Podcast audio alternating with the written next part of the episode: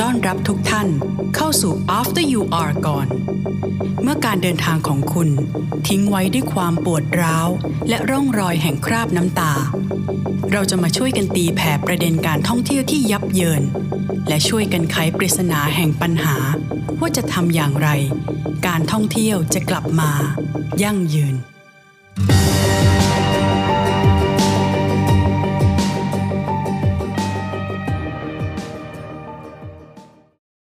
ยินดีต้อนรับทุกท่านเข้าสู่รายการ After You Are Gone EP ที่ 2 ในหัวข้อจะจัดการแหล่งท่องเที่ยวได้อำนาจอยู่ในมือใครบ้างนะคะ โดยทั่วไปเมื่อเรานึกถึงเรื่องการท่องเที่ยวนะคะ ใครหลายคนก็คงจะต้องนึกถึงกระทรวงการท่องเที่ยวและกีฬาก่อนเป็นลำดับแรก ต่อด้วยการท่องเที่ยวแห่งประเทศไทย ที่คอยดูแลงานด้านการตลาดและประชาสัมพันธ์แหล่งท่องเที่ยวของประเทศให้เป็นที่รู้จัก แต่ในความเป็นจริงแล้วค่ะ การบริหารจัดการแหล่งท่องเที่ยวนั้น มันก็ยังมีอีกหลายหน่วยงานที่มีบทบาทหน้าที่ความรับผิดชอบในแต่ละเรื่องที่แตกต่างกันออกไป หากคุณเป็นผู้ประกอบการที่พักแล้วอยากจดทะเบียนจัดตั้งโรงแรม คุณจะต้องไปที่ไหนคะแน่นอนค่ะ คุณก็ต้องนึกถึงกระทรวงการท่องเที่ยวเป็นแห่งแรกใช่ไหมคะ แต่ไม่ใช่ค่ะ คุณต้องไปติดต่อที่กระทรวงมหาดไทย เริ่มสับสนแล้วใช่ไหมคะ ว่าทำไมมันถึงเป็นแบบนั้น คนทั่วไปก็อาจจะเข้าใจค่ะว่าเรื่องของการจัดการท่องเที่ยว น่าจะเป็นกระทรวงการท่องเที่ยวที่ต้องเป็นคนดูแลรับผิดชอบทั้งหมดไม่ใช่หรอซึ่งความเป็นจริงในระบบราชการเนี่ยค่ะ มันมีความซับซ้อนของการบริหาร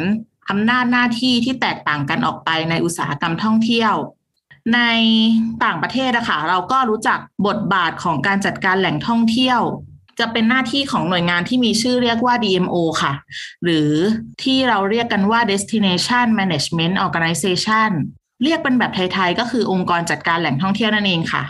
ซึ่งเป็นองค์กรที่มีหน้าที่ในการพัฒนาการท่องเที่ยวในระดับแหล่งท่องเที่ยว โดยทั่วไปแล้วรูปแบบของ DMO เนี่ยค่ะ มันก็จะมีความหลากหลายทั้งเป็นรูปแบบของหน่วยงานรัฐที่มีอำนาจเต็มในแหล่งท่องเที่ยว หรือการรวมตัวของ หลากหลายหน่วยงานที่มีอำนาจหน้าที่แตกต่างกัน เช่น หน่วยงานของรัฐ องค์กรเอกชน หรือคณะบุคคลที่มีอำนาจหน้าที่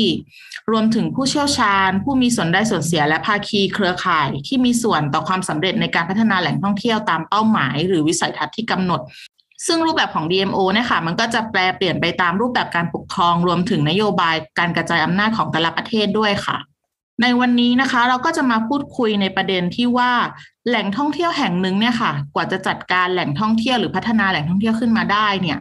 มันจะต้องอาศัยอำนาจหน้าที่ที่อยู่ในมือใครบ้างค่ะ วันนี้ after you are gone นะคะ ก็ได้รับเกียรติจาก ดรนัทกรวิทิตานนท์ค่ะ เป็นอาจารย์ประจำภาควิชา รัฐประศาสนศาสตร์นะคะ คณะมนุษยศาสตร์และสังคมศาสตร์ มหาวิทยาลัยราชภัฏเชียงใหม่ค่ะ และคุณพรพลน้อยธรรมราชค่ะ หัวหน้างานถ่ายทอดองค์ความรู้และให้คำปรึกษา ในวันนี้เราจะมาร่วมกันไขข้อสงสัยและไขปัญหากับเราในวันนี้ค่ะ เดี๋ยวขอให้อาอาจารย์แบงค์แนะนำตัวเองก่อนละกันค่ะ ครับก็สวัสดีนะครับ ผมผมนะครับนัทกรวิทิตนนท์นะครับ เป็นอาจารย์อยู่ที่มราชภัฏเชียงใหม่นะครับ ผมผมก็โดยโดยพื้นฐานเนี่ยผมสนใจเรื่องเกี่ยวกับการปกครองท้องถิ่นนะครับ เรื่องกับการเมืองท้องถิ่นอะไรประมาณนี้ครับผม สวัสดีครับ ผมพรพลเนธรรมราชนะครับ ก็เป็นหัวหน้างานถ่ายทอดองค์ความรู้และให้คำปรึกษานะครับ องค์การบริหารการพัฒนาพื้นที่พิเศษเพื่อการท่องเที่ยวอย่างยืนหัวข้อในวันนี้ก็อาจจะมีโอกาสได้ใช้ความรู้เก่าๆนะครับ ที่อุตสาห์จบคณะรัฐศาสตร์ จุฬาลงกรณ์มหาวิทยาลัยมาเนี่ยมาลื้อฟื้นนะครับ ในการที่จะลองดูซิว่าการท่องเที่ยวในประเทศไทยเนี่ย มันเวลาจัดการเนี่ยปัญหาที่เกิดขึ้นในเชิงการบริหารจัดการ ในเรื่องของทั้งเรื่องการเมือง ในประเทศไทยเนาะเรื่องของระบบราชการของไทยเนี่ยมันสร้างอุปสรรคหรือ หรือแม้แต่เอื้อประโยชน์ยังไงให้กับการจัดการแหล่งท่องเที่ยวบ้างนะครับเออผมขอเริ่มเลยแล้วกันคือในใจผมเนี่ยมันก็มีเรื่องติดค้างอยู่ใจมานานแล้วเนาะแล้วทุกครั้งที่ได้รับมอบหมายให้ไปประชุมกับหน่วยงานกระทรวงท่องเที่ยวนะครับ ที่เขาเชิญหน่วยงานนู้นหน่วยงานนี้เนี่ยเข้ามาประชุมอย่างเงี้ยทุกครั้งที่เราเจอก็จะ ก็จะมีคนกดไมค์เนาะแล้วก็ฝากฝังกระทรวงท่องเที่ยวว่าเฮ้ยคุณต้องไปทำเรื่องนั้นนะ คุณต้องไปทำเรื่องนี้นะ คุณต้องไปจัดการถ่าเรือนั้นนะ คุณต้องไปดูแลนักท่องเที่ยวนะชายหาดนี้นะอะไรอย่างเงี้ยซึ่งโอเคแหละเราอยู่กับกระทรวงท่องเที่ยวเรา เราก็รู้แหละว่าคำที่ฝากฝังกับกระทรวงท่องเที่ยวไว้อะหลายเรื่องกระทรวงท่องเที่ยวทำเองไม่ได้เนาะแต่ในฐานะประชาชนทั่วไปผมก็เข้าใจแหละ พอพูดถึงเรื่องท่องเที่ยวอะทุกคนก็พยายามจะมุ่งไปที่ กระทรวงท่องเที่ยวเนาะเผลอไปพุ่งที่ทททด้วยซ้ำเนาะซึ่งบางทีเราก็รู้สึกเราเป็นคนในแล้วก็ไม่ใช่อะแต่คนนอกผมเข้าใจเลยว่าโหเรื่องท่องเที่ยวเนี่ย ทุกเรื่องคือเผลอๆนึกถึงทททกับกระทรวงอีกนะ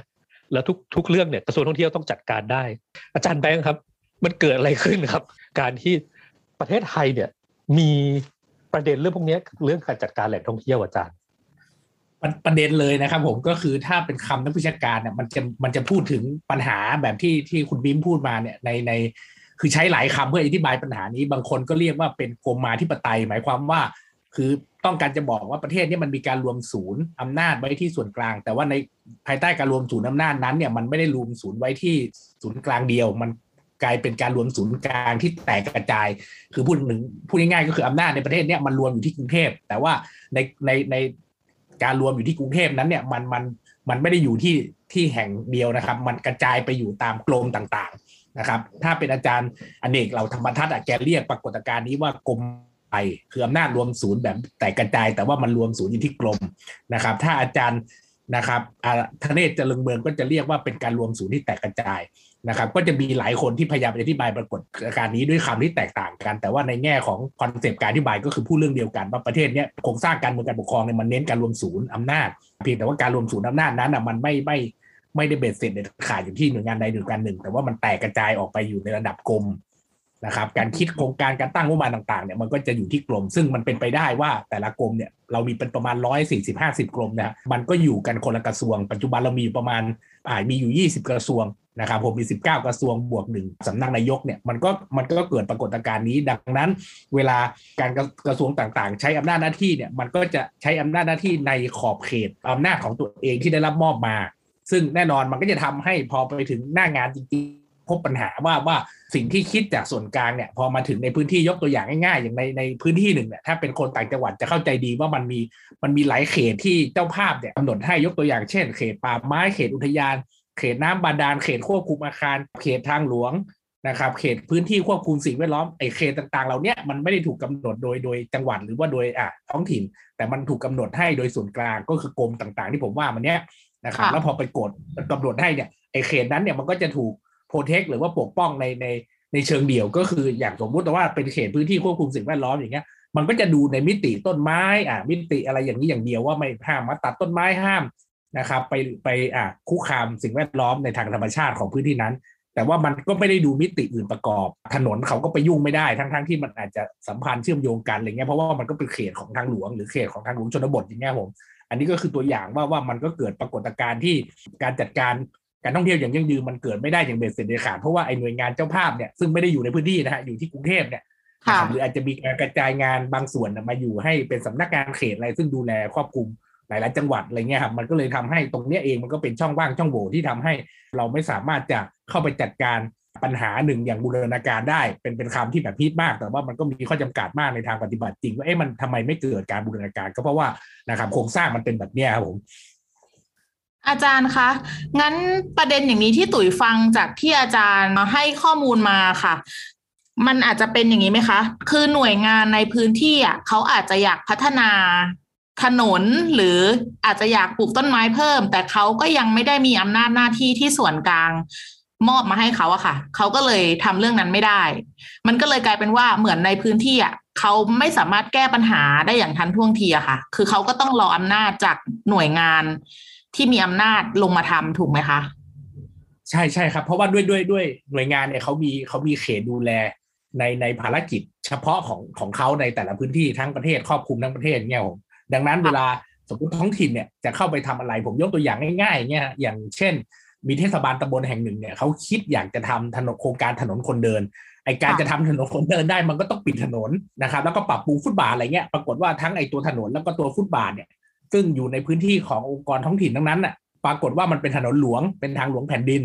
นะครับดังนั้นการจะไปทำอะไรคือพูดง่ายจะไปสั่งปิดถนนเพื่อให้คนมาเดิน เพื่อส่งเสริมการท่องเที่ยวส่งเสริมเศรษฐกิจเพื่อดึงดูดให้คนใช้เวลากับพื้นที่นานขึ้นอย่างเงี้ยมันก็ทำไม่ได้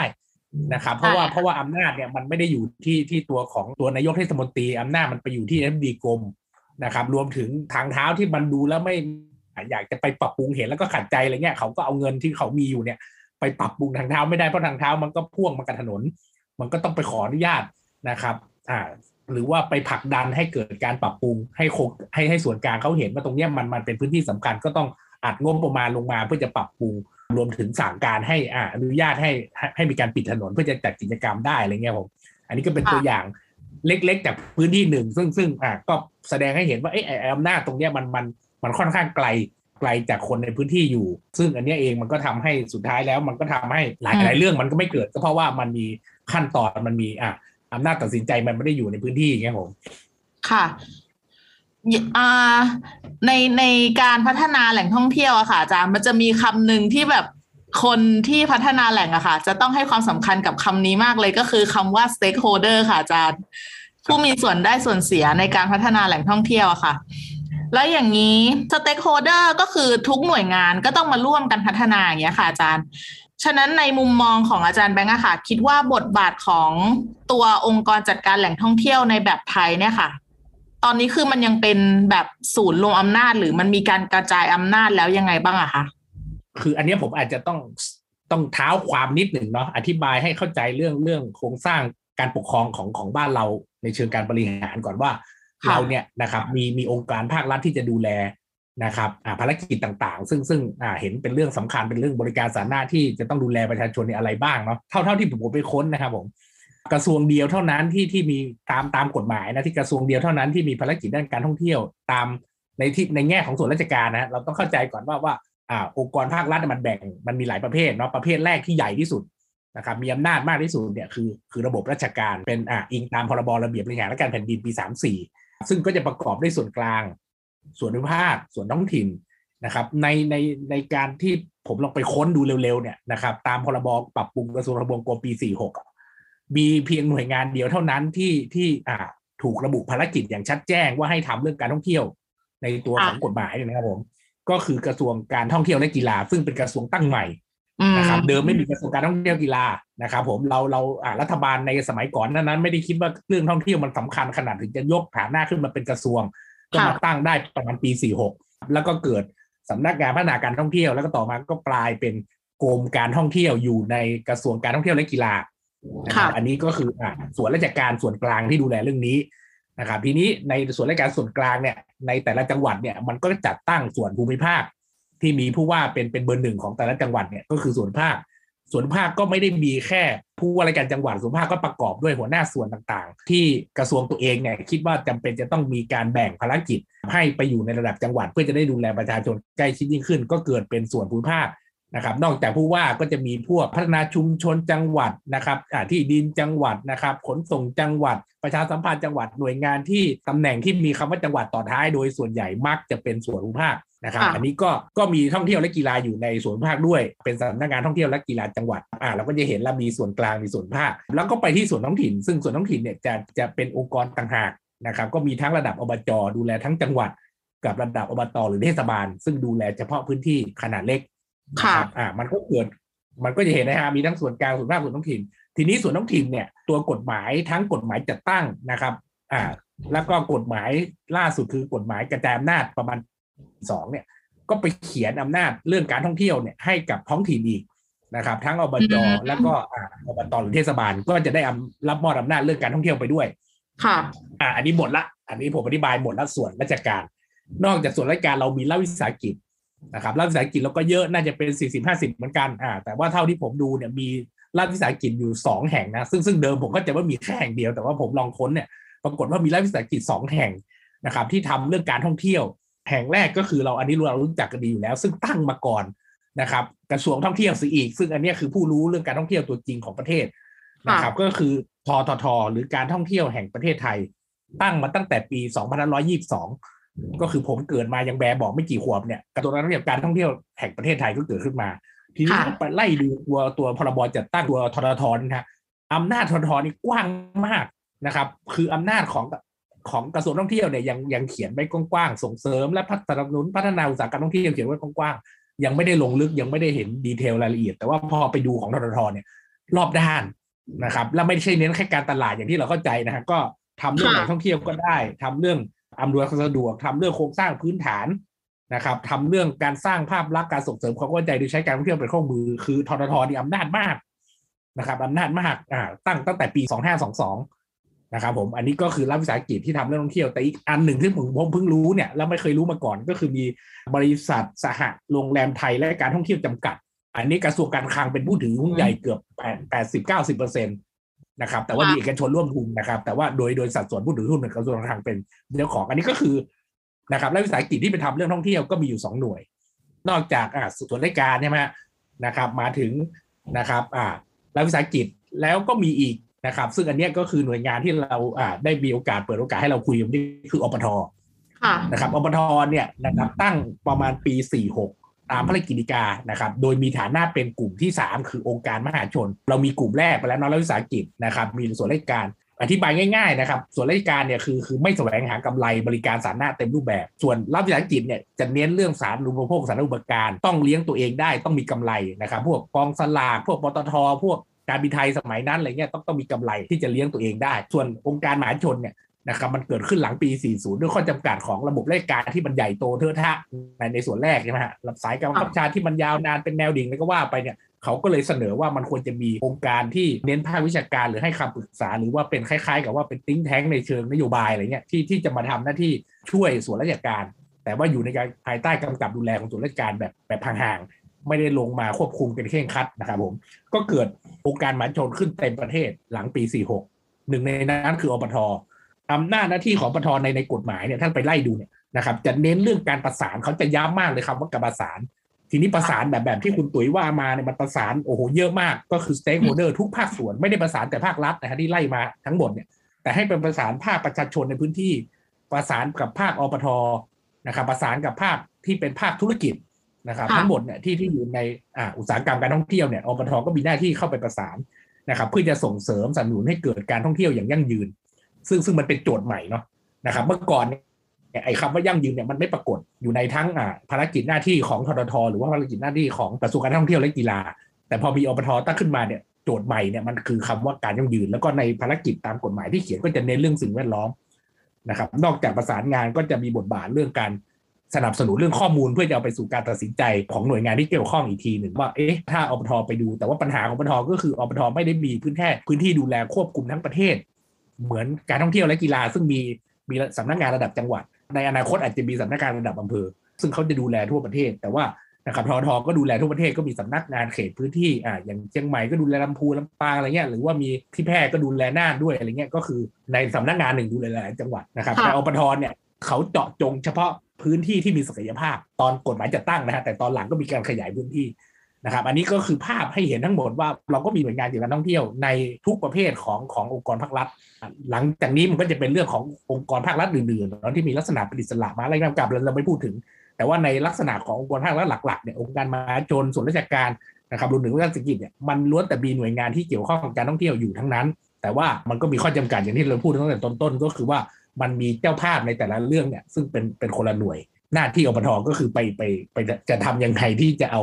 คนที่อ่าเพื่อเพื่อโจทย์เดียวคือการท่องเที่ยวอย่างยั่งยืนซึ่งมันมันโจทย์เดียวแต่ว่ามันเกี่ยวกับประเด็นปีกย่อยหลายเรื่อง ความปลอดภัยก็ใช่ ซึ่งก็เกี่ยวกับตำรวจเกี่ยวกับมหาไทยอะไรเงี้ยหรือว่าเรื่องของสิ่งแวดล้อมเงี้ยก็เกี่ยวกับทั้งอ่า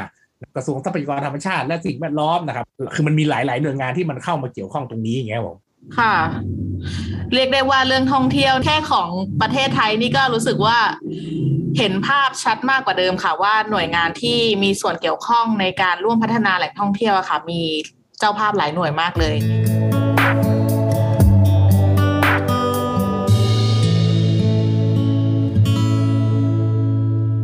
ในมุมมองของพี่มิมที่ได้ใกล้ชิดกับ DMO การทำงานของ DMO ในต่างประเทศอะค่ะ พี่มิมมีมุมมองเรื่องการกระจายอำนาจ หรือการใช้อำนาจในการจัดการบริหารแหล่งท่องเที่ยวยังไงบ้างคะ ต้องเรียนว่าก่อนอื่นเนี่ยพอพูดถึงแหล่งท่องเที่ยวเนาะอันนี้ก่อนที่จะตอบคำถามนะค่ะปัญหาปัญหาหนึ่งของความเป็นแหล่งท่องเที่ยวเนี่ยคือบางทีแหล่งท่องเที่ยวเนี่ย มันไม่ได้อยู่ในเขตการปกครองการปกครองเดียวเนาะเวลาผมไปบรรยายที่ไหนเนี่ยผมชอบยกตัวอย่างคลาสสิกอันหนึ่งของประเทศไทยหรือเขาใหญ่ แหล่งท่องเที่ยวที่ชื่อว่าเขาใหญ่นะอยู่ในสี่จังหวัดสิบเอ็ดอำเภอสิบเจ็ดตำบล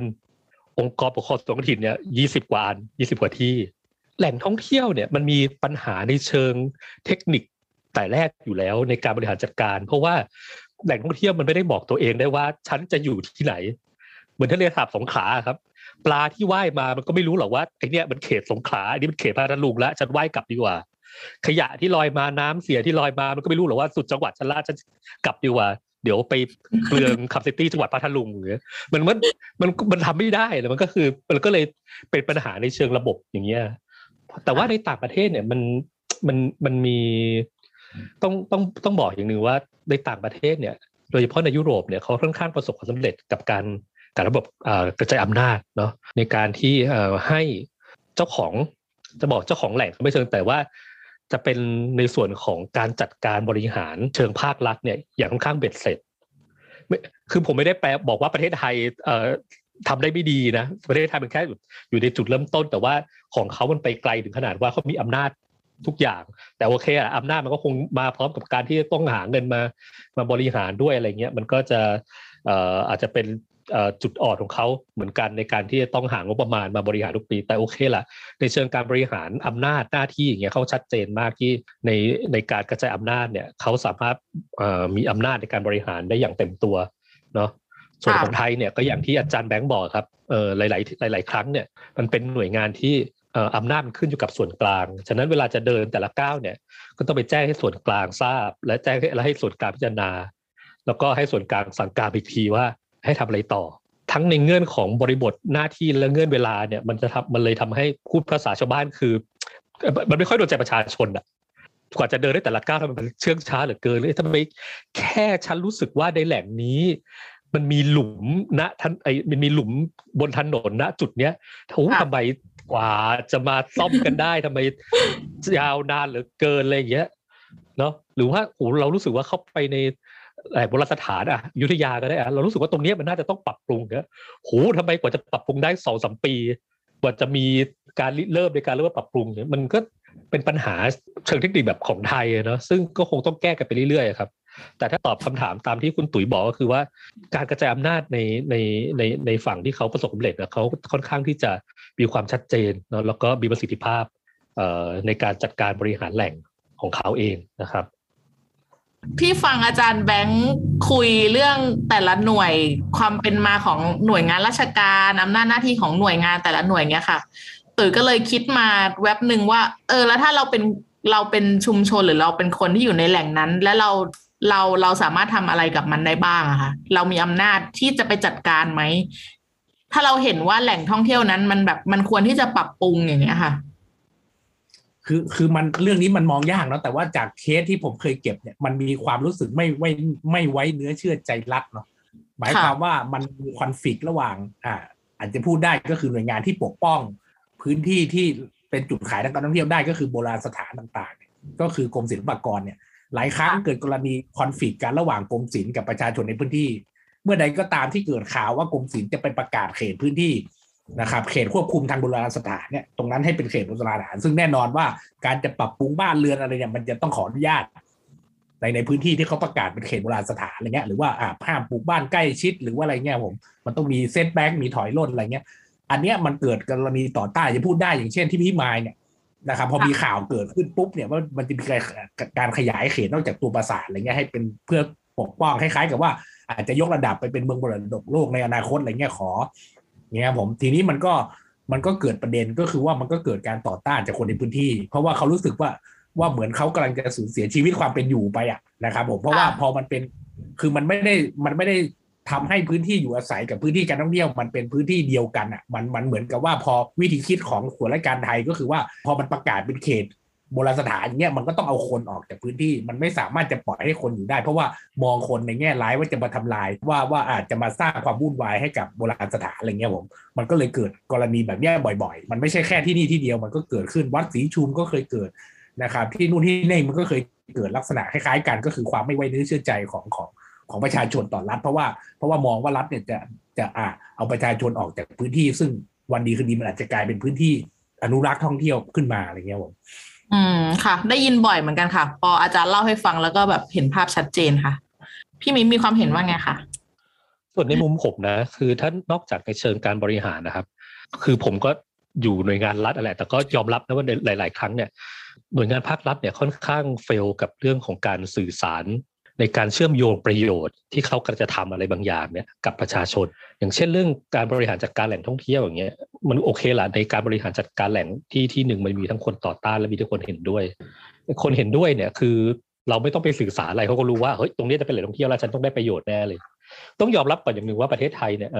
ประโยชน์อย่างแรกที่เขายังนึกถึงกันอยู่ก็คือยังประโยชน์ทางเชิงเศรษฐกิจเนาะ เพราะทุกคนก็ต้องมีการมีชีวิตรอดนะมี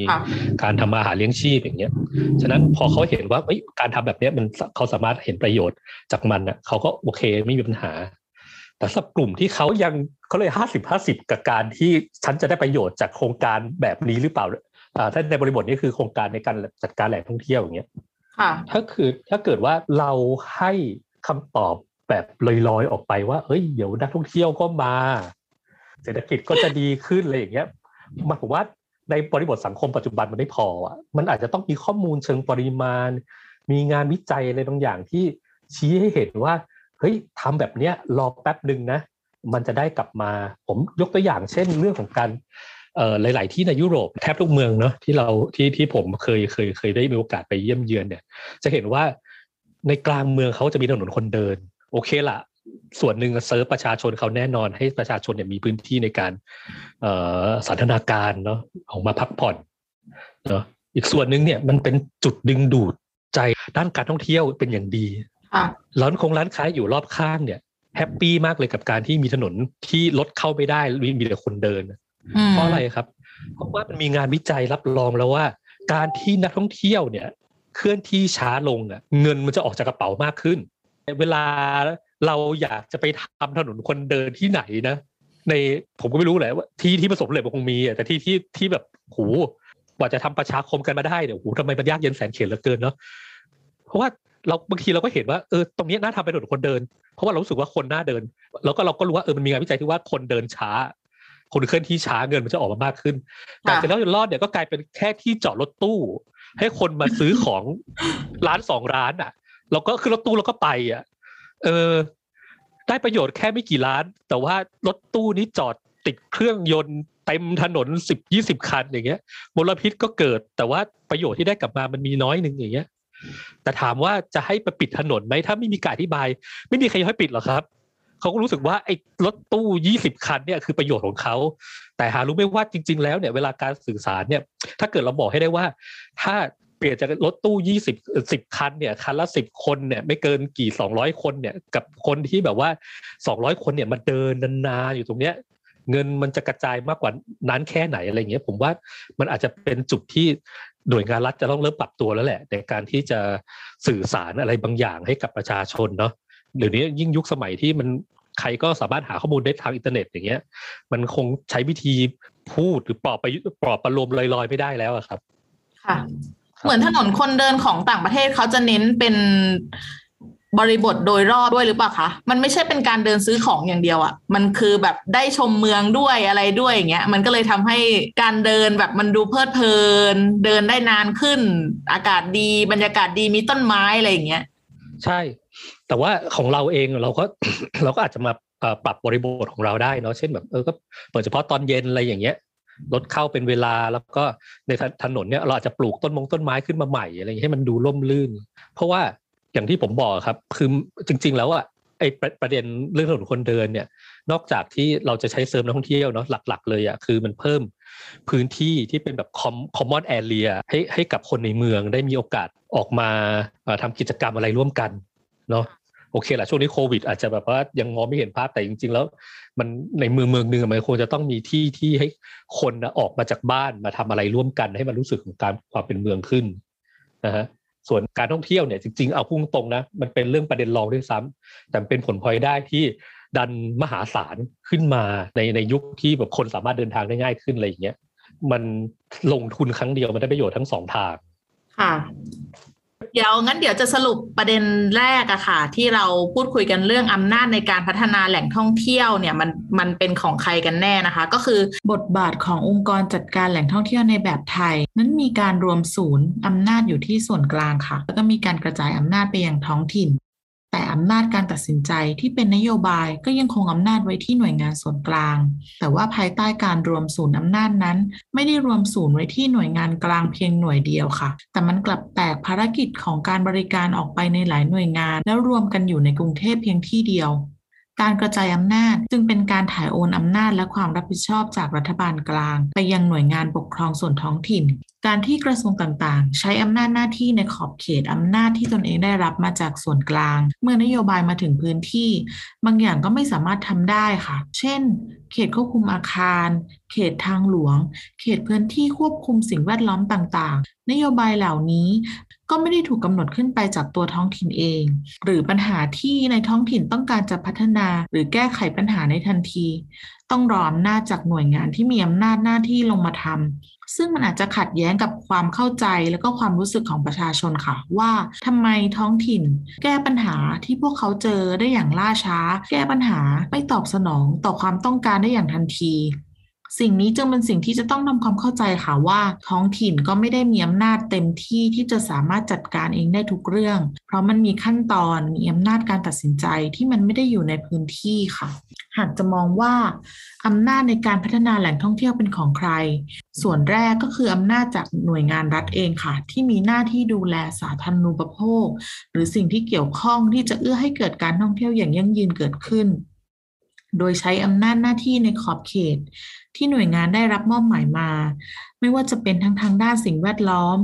ด้านสุขอนามัย ด้านความปลอดภัย ด้านเศรษฐกิจ และด้านสังคมและวัฒนธรรม สิ่งเหล่านี้ค่ะได้ถูกจำแนกเป็นอำนาจหน้าที่ในหน่วยงานต่างๆ ในหลายระดับ ทั้งหน่วยงานส่วนกลาง ส่วนภูมิภาค ส่วนท้องถิ่นซึ่งการพัฒนาและจัดการแหล่งท่องเที่ยวในประเทศไทย จะมีหน่วยงานต่างๆ เหล่านี้ เป็น stakeholder หรือที่เรียกว่า ผู้ที่มีส่วนเกี่ยวข้องในการพัฒนาด้านการท่องเที่ยวในแต่ละด้านค่ะ ซึ่งหลาย ๆ หน่วยงานก็ไม่ได้มีขอบเขตอำนาจ หรือหน้าที่จะมาจัดการหรือพัฒนาเรื่องการท่องเที่ยวโดยตรง หากแต่อำนาจหน้าที่ของหน่วยงานแต่ละหน่วยต้องมาร่วมกันในมิติของการพัฒนาการท่องเที่ยว เพื่อให้เกิดความยั่งยืนเกิดขึ้นเพราะฉะนั้นจึงไม่ผิดเลยค่ะที่หน่วยงานแต่ละหน่วย จะมีมุมมองในด้านที่หน่วยงานตัวเองรับผิดชอบเพียงด้านเดียวเป็นหลัก ราะเขาอาจจะยังไม่ได้มีความเข้าใจ หรือเห็นมุมมองในมิติของการจัดการท่องเที่ยว ซึ่งใครหลาย ๆ คนนั้น ก็อาจจะเข้าใจว่า เรื่องการท่องเที่ยวนั้นเป็นภาระหน้าที่ของกระทรวงการท่องเที่ยวและกีฬา เป็นหน่วยงานเดียวที่จะต้องสามารถจัดการประเด็นต่าง ๆ ในการพัฒนาการท่องเที่ยวได้ทั้งหมด ในมุมมอง DMO ในต่างประเทศ โดยเฉพาะในยุโรป จึงค่อนข้างประสบความสำเร็จกับการกระจายอำนาจ เพราะมีความชัดเจนในการบริหารจัดการ ในการที่จะให้เจ้าของแหล่งท่องเที่ยวนั้นเป็นผู้รับผิดชอบโดยตรง แต่ในไทยการที่หน่วยงานนั้นจะมีอำนาจหน้าที่ในส่วนที่จะต้องรับผิดชอบ ก็จะมาพร้อมกับการต้องจัดเตรียมงบประมาณ เพื่อมาบริหารควบคู่กันไปด้วย ซึ่งตรงนี้ก็ยังถือว่าเป็นจุดอ่อนในการบริหารงานอีกเช่นกันค่ะอำนาจอีกส่วนหนึ่ง คืออำนาจจากประชาชนค่ะ ที่จะสามารถจัดการแหล่งท่องเที่ยวในพื้นที่ของตนเองได้ หากเห็นว่าแหล่งท่องเที่ยวนั้นควรที่จะปรับปรุง และสามารถปกป้องสิทธิ์ของตนเองในการที่จะยินยอมให้รัฐ เข้ามาพัฒนาแหล่งท่องเที่ยวในพื้นที่ของตนเองที่เป็นพื้นที่เอกชน รวมถึงการร่วมรับผลประโยชน์จากการท่องเที่ยวที่จะเกิดขึ้นซึ่งการเข้ามาของหน่วยงานรัฐอะค่ะ จะต้องสร้างความเชื่อใจให้แก่ประชาชน หากประชาชนรู้สึกว่าเหมือนเขาจะกำลังสูญเสียชีวิตความเป็นอยู่ไปจากการพัฒนาการท่องเที่ยว เช่น กรณีที่มีการกีดกันประชาชนออกจากพื้นที่เมืองเก่า รัฐอาจจะต้องมุ่งเน้นในเรื่องของการสื่อสารเพื่อเชื่อมโยงประโยชน์ที่รัฐจะให้กับประชาชน เพราะคำถามหนึ่งที่หลีกเลี่ยงไม่ได้คือ ประชาชนได้รับผลประโยชน์อะไรจากการท่องเที่ยวที่จะเกิดขึ้นในพื้นที่ของพวกเขาค่ะ ค่ะสำหรับวันนี้นะคะ เราก็ได้รับความรู้และประสบการณ์จากกรณีศึกษามากมายเลยค่ะ ใน EP ต่อไปเราจะกลับมาคุยกับอาจารย์แบงค์และพี่มิ้นกันต่อ ในเรื่องการบริหารและการกระจายอำนาจในแหล่งท่องเที่ยว การจัดการแหล่งท่องเที่ยวที่ใกล้เขตชุมชน รวมถึงความยั่งยืนในแหล่งท่องเที่ยว หน่วยงานหรือองค์กรไหนที่มีอำนาจในการตัดสินใจในเรื่องเหล่านี้ค่ะสำหรับวันนี้เราก็ลาไปก่อนนะคะ พบกันใหม่กับรายการ After You Are Gone เมื่อการเดินทางของคุณทิ้งไว้ด้วยความปวดร้าวและร่องรอยแห่งคราบน้ำตาในอีพี